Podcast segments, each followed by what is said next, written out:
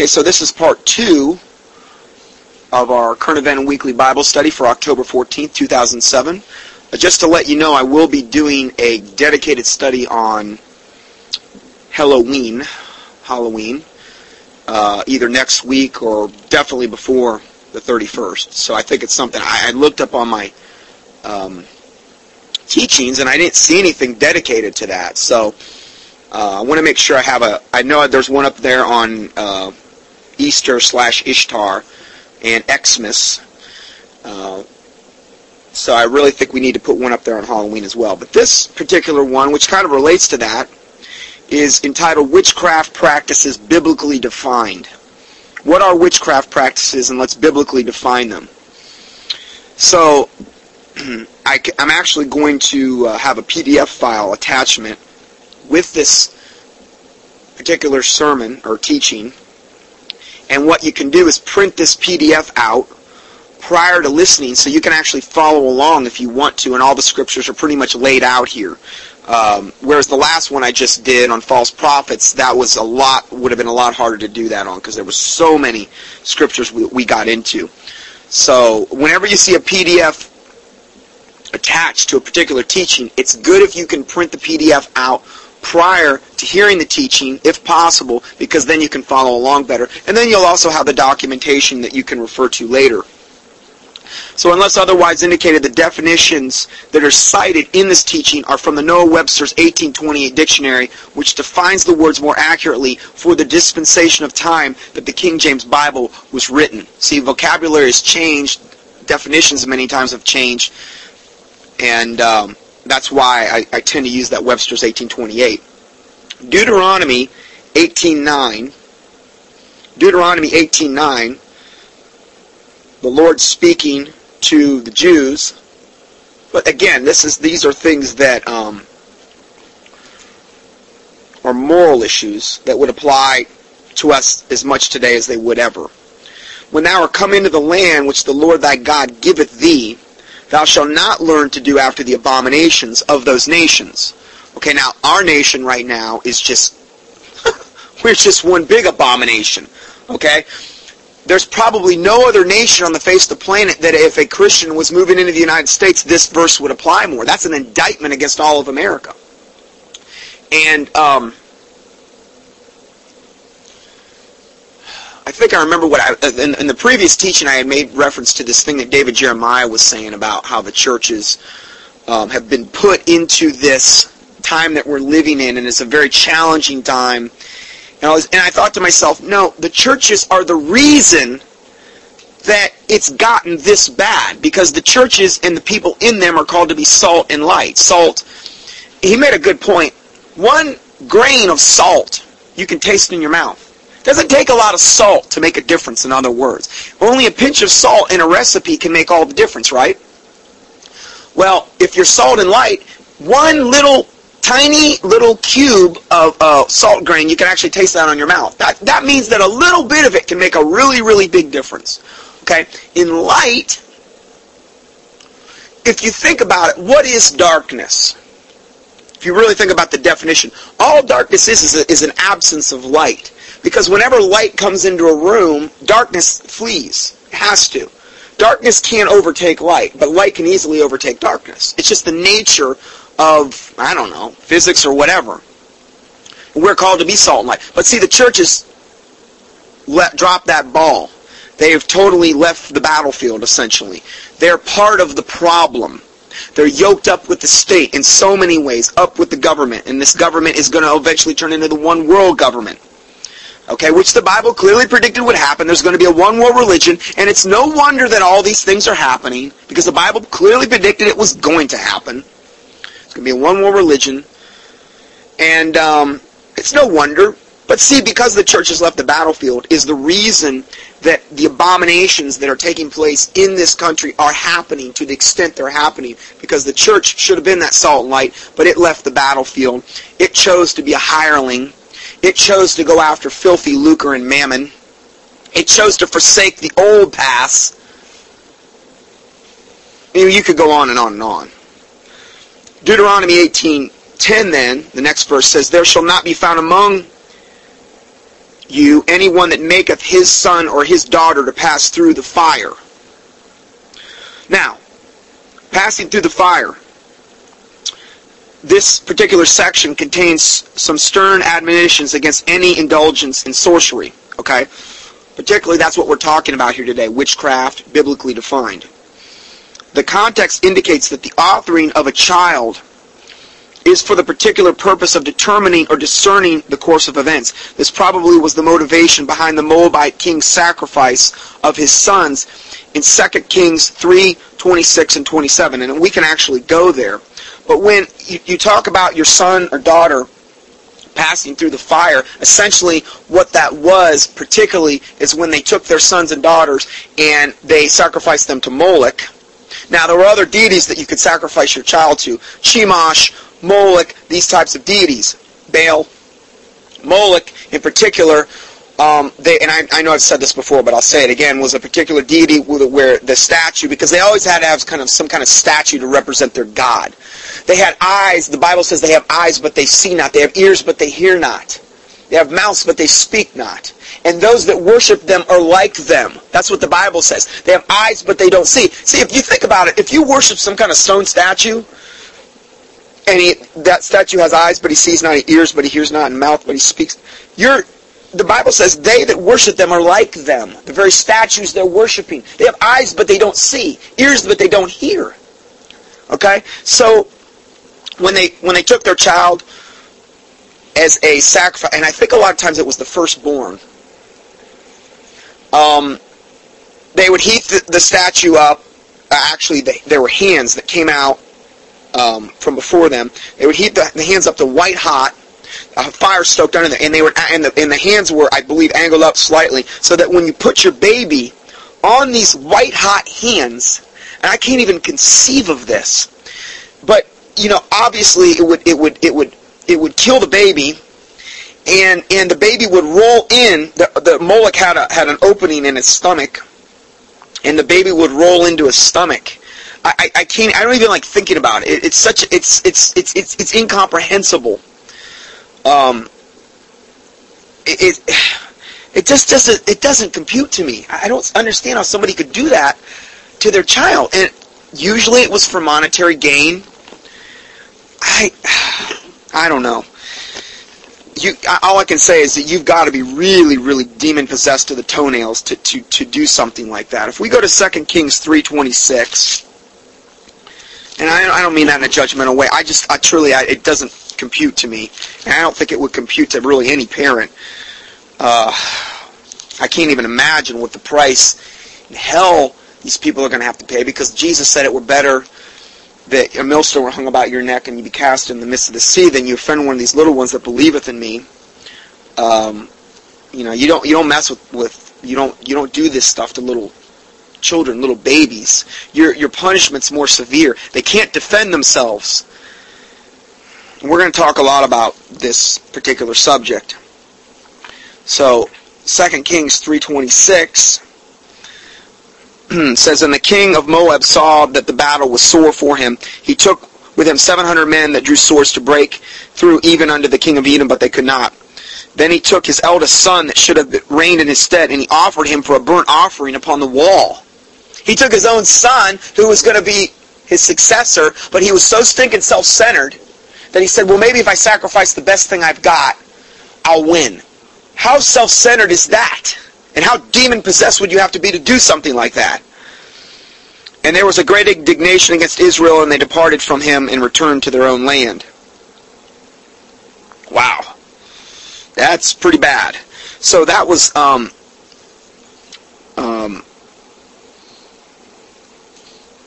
when it says here, this context indicates the offering of a child is for a particular purpose of determining or discerning the course of events or having a favorable outcome in this case. He did it so he'd win.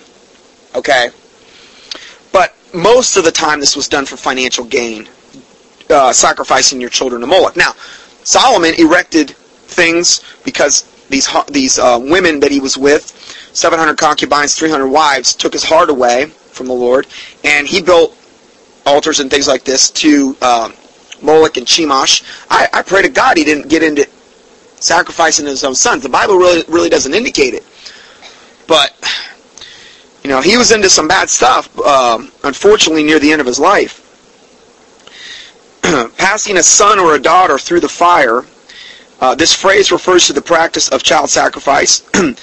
2 Kings 16 3 records that King Ahaz sacrificed his son in this way. Indeed, he made his son pass through the fire. Now, if we go there, we're, we're right near there anyway. 2 Kings 16 3. 2 Kings 16.3. Well, let's just start in verse 2. 20 years old was Ahaz when he began to reign, and he reigned 16 years in Jerusalem and did and did not that which was right in the sight of the Lord his God, like his like David his father, but he walked in the ways of kings of Israel, yea, and he made his son to pass through the fire according to the abominations of the heathen, whom the Lord cast out from before the children of Israel. That's why the Bible says, learn not the way of the heathen. This is a heathen thing. It's a heathen practice. You don't do it. no doubt he thought that such a sacrifice would appease his pagan gods, or pagan god. His grandson, King Manasseh, sacrificed his two sons two generations later. Well, remember, the sins of the forefather are carried to the third and fourth generation. Um, if we go to 2 Kings 21 6, 2 Kings 21 6, and he made his sons pass through the fire. Well, this is Manasseh. And he made his sons to pass through the fire and observe times and used enchantments. He observed times. We're going to talk about observing times today, what that means. Basically, like astrology observing times, and enchantments, which is another form of witchcraft, and dealt with familiar spirits, familiar spirits, which are these basically demons that emanate and operate through people like psychics and fortune tellers and things like this, and wizards, which is basically the equivalent of a male witch. He wrought much wickedness in the sight of the Lord to provoke him to anger. Second Kings 23.10 reveals that it was mainly the pagan god Moloch which required this awful sacrifice. So 2 Kings 23.10, which is just a page over here. 2 Kings 23.10, and he, um, uh, let's see here. And he defied Topheth, defiled Topheth, which is in the valley of the children of Hinnom, that no man might make his son or his daughter to pass through the fire to Moloch. Okay, so again, this is this is a, an indictment against Moloch because this is the particular deity that required this sacrifice. I'm just highlighting this in my own Bible. I want to make sure I have that. So,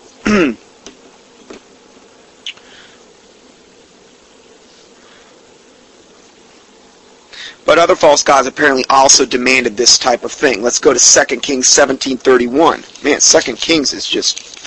If you want to know about this or want to see examples of this, they're all over 2 Kings. 2 Kings 17.31...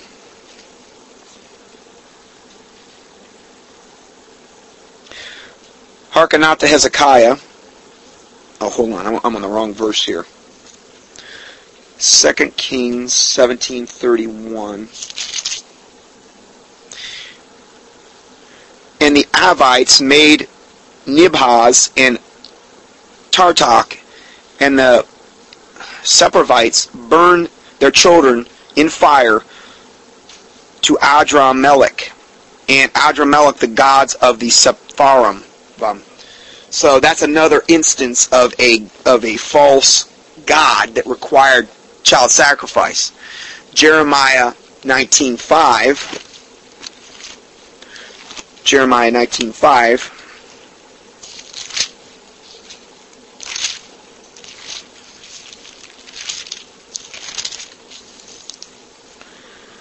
Jeremiah 19:5 says, "And they have burnt built also high places to, of Baal to burn their sons with fire for burnt offerings unto Baal." Remember I mentioned Baal earlier was another one that you could sacrifice uh, your children to, which I commanded not, nor spake it, neither came into my mind. See, God doesn't motivate these people to do this. Unbelievable. Having your son or daughter pass through the fire is another way of saying child sacrifice, a particularly brutal form then it was typically done openly to the false god Moloch to secure a financial blessing. The Phoenicians and the Carthaginians sacrificed their children to the false god of Kronos in times of grave national danger or calamity. Now, Kronos was one of the gods that had to do with time. That's why we have chronographs, which are watches.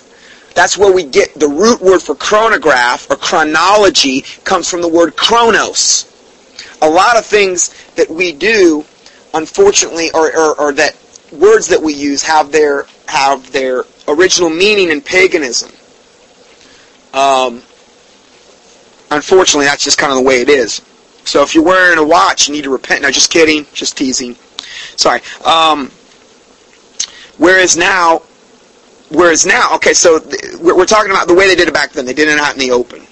Whereas now, it is done in secret while the baby is still in the womb. If you think about it, yes, I think what they were doing was pretty brutal and pretty sick and disgusting. But now, they do the same thing, same same same ultimate effect, killing a baby in this case an un- unborn baby.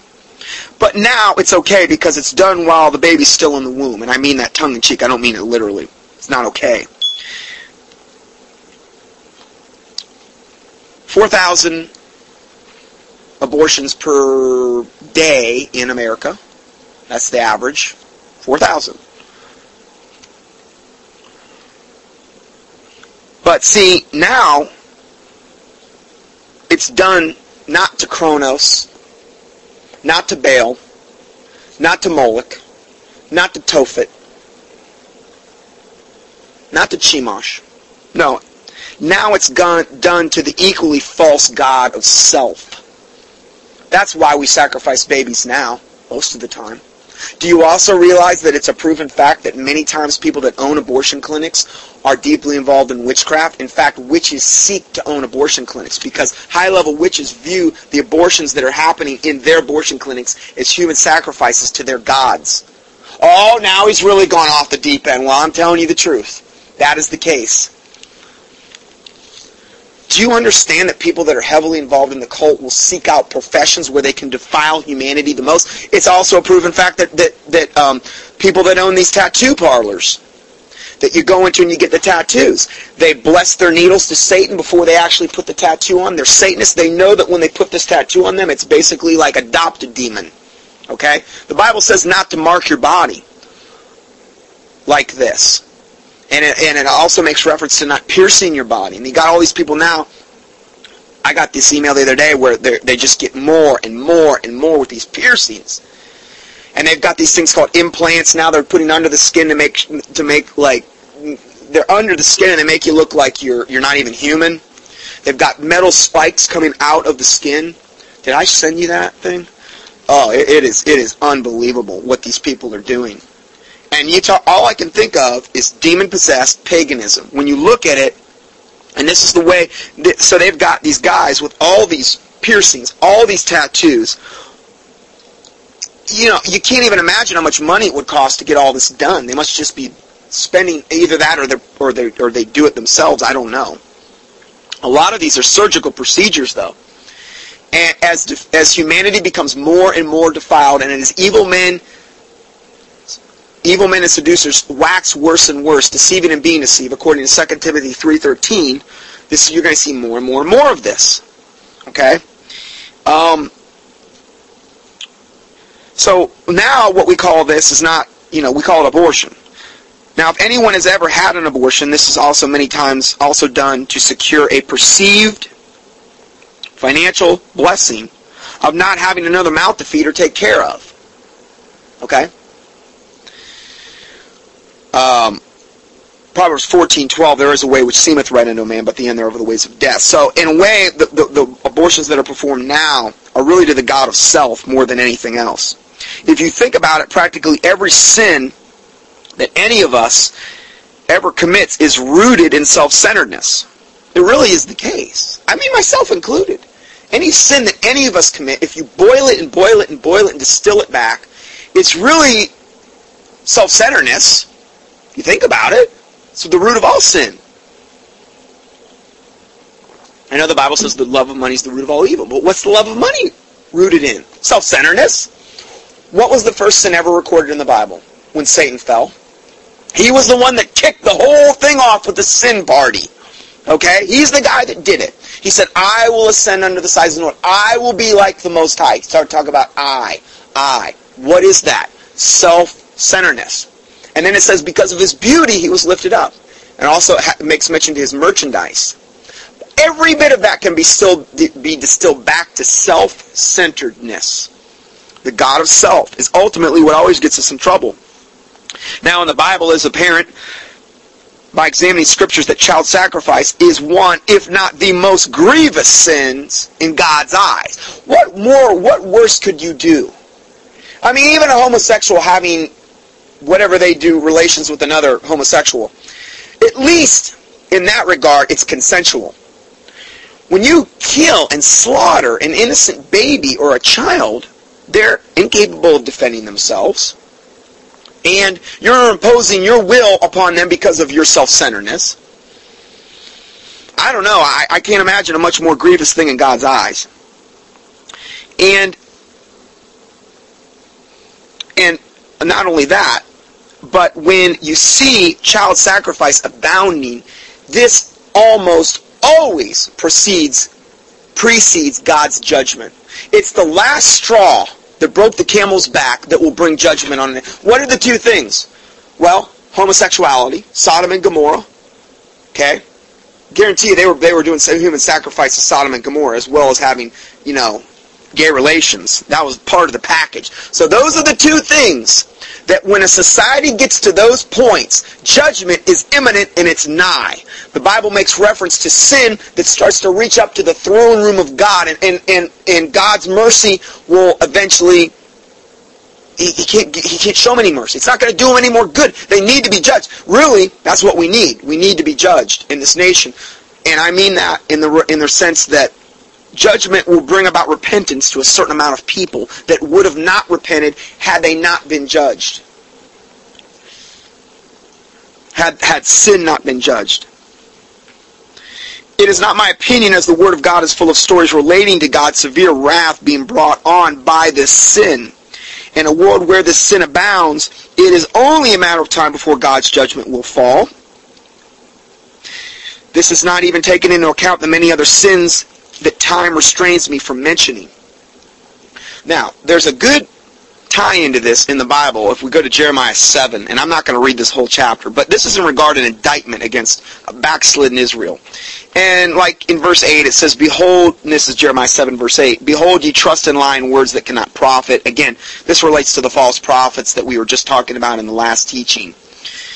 Um, and then it says in verse 9, Will you steal, murder, commit adultery, swear falsely, burn incense unto Baal, which is also made reference to this witchcraft, and walk after other gods whom you know not, and come and stand before me in this house, which is called by my name, and say, We are delivered to do all these abominations. See, people get so delusional. See, these people were very religious. So a lot, so are a lot of people today. But they get so delusional and so demon possessed that they that they start to think that they're being delivered by God to do these abominations. We're we're above this. We're okay with this. I mean, I know it's it's sin, or they don't even acknowledge it as sin anymore. They get so deluded. And then if we go further, it says in verse 16, Pray, therefore pray not thou for this people. There's only a few times in Scripture it will say this, to pray not thou for this people. Jeremiah 7, Jeremiah 11, Jeremiah 14 makes reference to that in 1 John chapter 5. It says, Pray not thou for this people, neither lift up their cry for them, neither make intercession to me, for I will not hear them. In other words, they had crossed the line in God's eyes, and there was no going back. There was no going back. God was not going to hear their prayer anymore. It was over. And then it says in verse 18, what are, okay, so what are some of the things that can cause this, where God gets to a point where he says, don't even pray for them. He says, the children gather wood, and the fathers kindle the fire, and the women knead their dough to make the cakes to the Queen of Heaven. Well, guess what? The Queen of Heaven's the same Mary that the Catholics worship. Same one. Basically like Diana of the Ephesians and these types of things. Columbia is another, you know. Um, Athenia, the spear shaker these types of things. And then it says to pour out drink offerings unto other gods that they may provoke me to anger. So see, they were saying, on one hand, they were going into the temple basically trying to offer worship to the Most High God, but at the same time they were doing all this other stuff. They were doing intermingling all this paganism and immorality. And then it says, Did they provoke me to anger, saith the Lord? Did they not provoke themselves to confusion in their own faces? See, God's not the author of confusion. And then it goes further. It says in verse 24, But they hearken not, nor incline their ear, but walk in the counsels and the imagination of their evil heart. Remember, the heart is deceitful above all things and desperately wicked. Who can know it? Uh, Jeremiah 17, 9.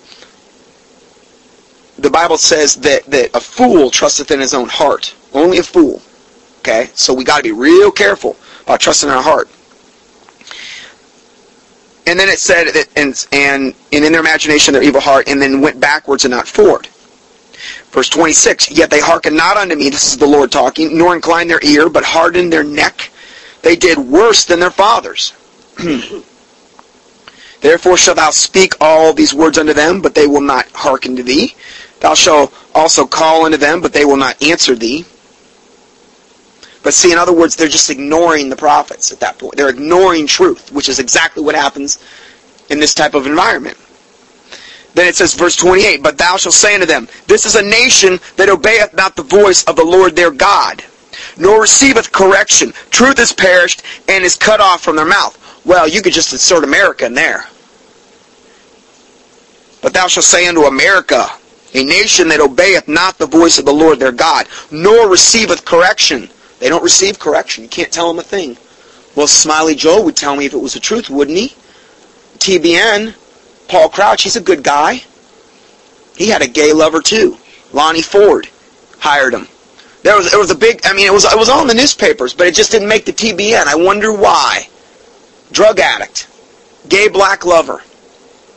I got all, I mean, I'll send you the story. I'll send you the documentation essentially where, where it came out with this. TBN never refuted it. They hired the guy.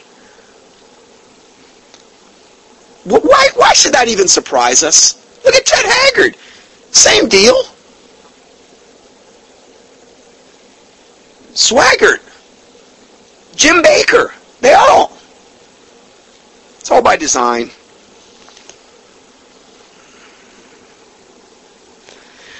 So if we go to verse 30, and I said all that to say this.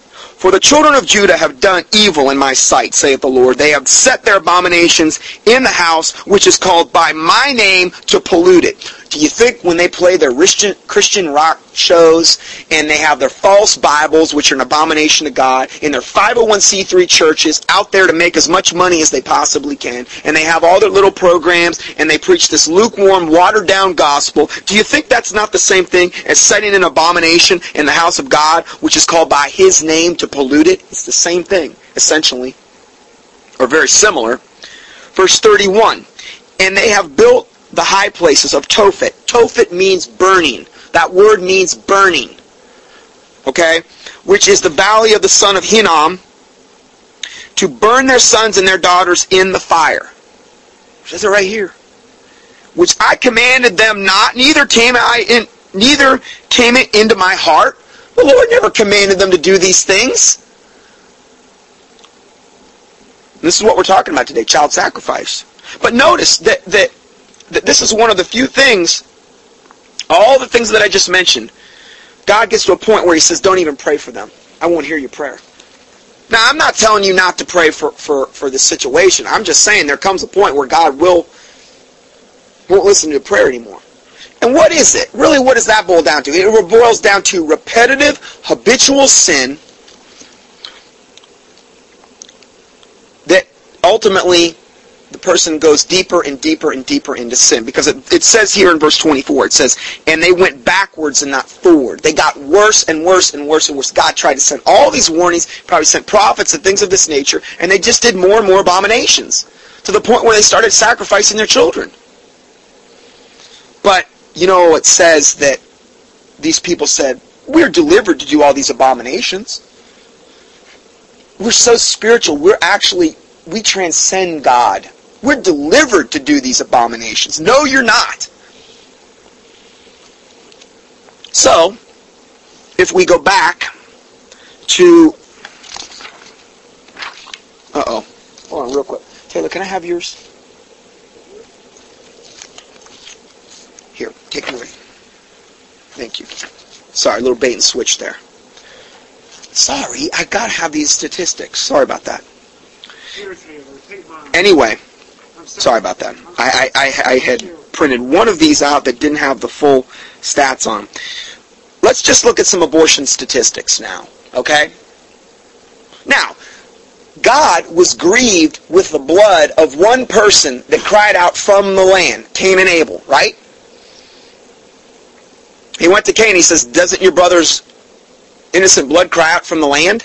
See, when you spill innocent blood on the land, it defiles the land.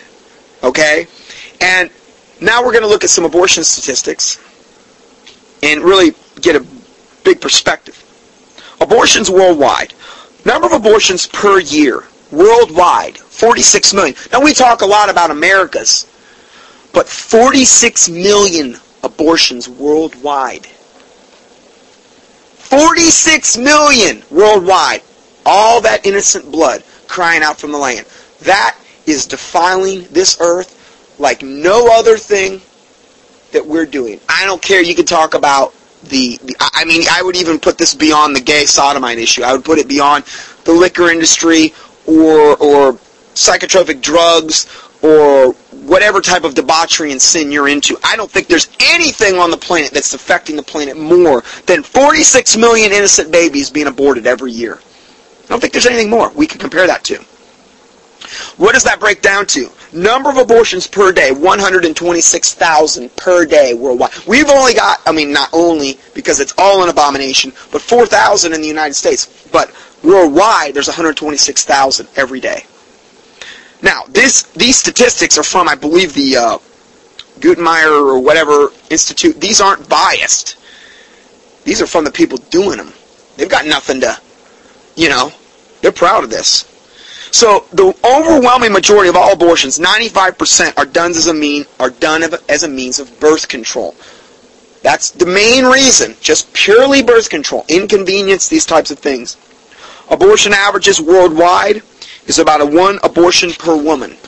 Now I give you a link here. You can go up and check this out a lot further. It's called abortiontv.com. Abortiontv, one word.com. If you want to go get your boat loaded, uh, personally, I can't even hardly go up there. I get I get messed up. I mean, when I when I look at that stuff, and I'm not saying that because I think I'm better. I just it really messes me up when I when I start dwelling on abortion stuff because it's just so grievous. Yeah. Well, Doug asked me about the uh, latest abortion techniques, and um, the partial birth abortion, I believed, was banned. I think it was, where they actually would take scissors, put them into the back of the child's head, and then use a suction device to suction out their brains. That's a late term abortion, meaning I think it's past six months. You can do it almost all the way up to the time of birth. It, which is so unbelievably insane when you think about it because you could actually deliver the baby, and if you did that to the baby once you delivered them, that's murder. But as long as it's done in the privacy of the womb, that's okay. That is wicked and twisted and perverted and warped. I mean, if we don't deserve judgment, I don't know who does. I, I just, you know, all I can say is God is unbelievably merciful. Um, Jeremiah. Now let's see what what is the God, what is the Lord? Because a lot of people say, "Oh, it's just a fetus." I can't stand that when I hear that because it's totally unbiblical. We're going to prove it's unbiblical. Jeremiah one four. Jeremiah one four. Let's just go there. I really get fired up over this subject. Ugh. Jeremiah 1 4. Now this is this is the Lord speaking to Jeremiah, prophet, okay? Then the word of the Lord came unto me, saying, Before I formed thee in the belly, I knew thee. Oh, well, if it's just a fetus that has no soul and no spirit, how does God know you before he forms you in the belly then? How does that happen? Before I formed thee, this notice God said, before I formed thee in the belly. God does it. Before I formed thee in the belly, I knew thee, and before thou camest forth out of the womb, I sanctified thee. That word means sanctified means made, to be made holy and set apart. I sanctified thee and ordained thee a prophet unto the nations. I'd say that you know that pretty much would would uh, fizzle any abortion. I used to get into it with my mom about this because, you know, she gives money to Planned Parenthood and the whole nine yards. We don't get in arguments anymore. Because you know what I say to her? And I know I've said this before, but last time we got in an argument about this, I said, you know, Mom, I'm really glad I didn't take your abortion stance before my little girl Taylor was born, who's her granddaughter, who she loves. Oh, that shut her right up. Oh, she just, that was it. We're not going to argue anymore, are we, Mom? Yeah, you can still give money to Planned Parenthood thinking you're doing some kind of good deed. Sick. But, you know, that really hit home to her. I said, you know, Mom, I'm glad you didn't take that stance and abort me. No, let's make it even more personal. I'm glad my grandma didn't take that stance and abort you. Well, let's, hey, that's where the rubber meets the road, isn't it? Oh, it's just a fetus. Oh, well, there's the byproduct of, here's a byproduct of a fetus. We're all. We're, we're, they're babies. They're not fetuses. They're babies. Ephesians 2.10 For we are his workmanship, created in Christ Jesus, unto good works, which God hath before ordained that we should walk in them. He, God does it. He knows the beginning from the end. Psalm 22.9 But thou art he that took me out of the womb the psalmist speaking to God, but thou art he that took me out of the womb. Thou didst, didst make it make me hope when I was upon my mother's breast. Psalm 22:10. I was cast upon thee from the womb. Thou art my God from my mother's belly. Thou art my God from my mother's belly? Amen. Praise the Lord Jesus Christ. Psalm 30, 139 verse 13. For thou hast possessed my reins, thou hast covered me in thy mother's womb. Psalm 139 verse 14, I will praise thee for I am fearfully and wonderfully made. Who makes you? God. Marvelous are thy works, and that my soul knoweth right well. Okay, so along these lines, Psalm 139 verse 15, my substance was not hid from thee, now remember, the, the, the, verse before that, Psalm 139:14, I will praise thee for I am fearfully and wonderfully made. Marvelous are thy works, and my soul knoweth right well. My substance, this is verse 15, my substance was not hid from thee when I was made in secret and curiously wrought in the lowest parts of the earth. What does that mean? I don't really know. I don't really know. But you know what? It says it in the Bible. It's the only place I think it says it it's, it's. My substance was not hid from thee. When I was made in secret, this implies God making our soul and spirit. Because it wasn't a physical body at that point. I was made in secret. And curiously wrought. Wrought means to make. In the lowest parts of the earth. I don't know. It's where Abraham's bosom was originally. It's where paradise was considered before Jesus came and took captivity captive. I don't know, but isn't that kind of cool? Praise the Lord Jesus Christ. That's awesome.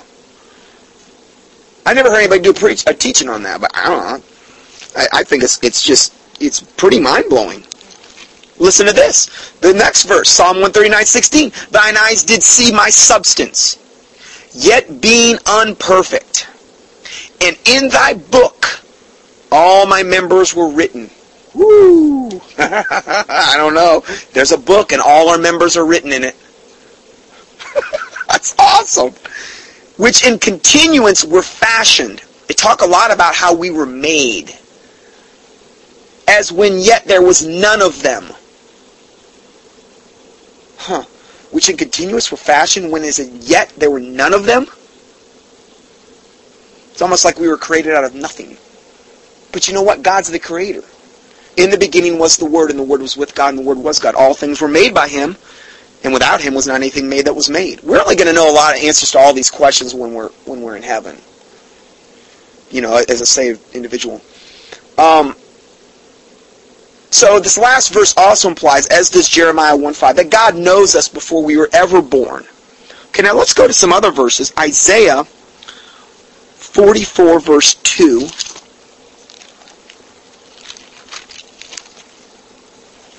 Isaiah 44 verse 2. I like to look at all these verses so there's no doubt in anyone's mind what we're dealing with here. Because all you got to do is go to the Word of God. It's there. Isaiah 44 verse 2, Thus saith the Lord that made thee and formed thee from the womb. Now this says, Oh, hear ye now, O Jacob my servant, and Israel whom I have chosen.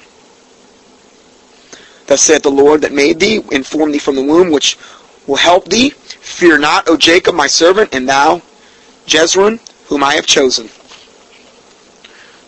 And then let's go to Isaiah 49 verse 1. Isaiah 49 verse 1. Listen, O isles, unto me, and hearken ye my ye people from far. The Lord hath called me from the womb, and from the bowels of my mother hath he made mention of my name. Now, when it says bowels in the Old Testament, that's like the inward parts. It doesn't mean your bowel. This is why it's important to get a get a uh, Webster's 1828 dictionary to define these words. Okay, it's not like the descending colon. Okay, it's the innermost parts. It's like in the belly. Again, the word meanings have changed a little bit. Um, the Lord hath called me from my womb, from the bowels of my mother. He hath made mention of my name. He knows your name before you're born. Now, I'm not saying I am. I'm not sure exactly how all that works because I know we're going to get a white stone and there's going to be a name. It's going to be a new name and these things. I I don't know exactly what he calls you before you're born. I, but again, we see through a glass darkly. Then verse two, and he hath made my mouth like a sharp sword. In the shadow of his hand hath he hid me, and made me a polished shaft. And in his quiver hath he hid me. See, God can use you like a weapon if you will yield to him. Well, how would he use you like a sharp sword? Well, the Bible says the word of the Lord is sharper than any two-edged sword, able to divide in of son of soul and spirit, and joint and marrow, and is, a, and is a discerner of the thoughts and intents of the heart. The Bible also says, Is not my word like as a fire, saith the Lord, and like a hammer that breaketh the rock in pieces? When it says he's made my mouth like a sharp sword, guaranteed that's because he's going to be putting out the word of the Lord. How did Jesus deal with the devil in the wilderness? He quoted scripture to him. That's what you do. You quote scripture to the devil. And then if we go further, verse 5, And now saith the Lord that formed me from the womb to be his servant, to bring Jacob again to him through Israel, though Israel be not gathered, yet shall I be glorious in the eyes of the Lord, and my God shall be my strength. And he said, It is a light thing that thou shouldest be my servant to raise up the tribes of Jacob and to restore the preserved of Israel. I will also give thee for the light to the Gentiles, that thou mayest be my salvation unto the end of the earth. So there's some pretty cool, cool verses here. Now,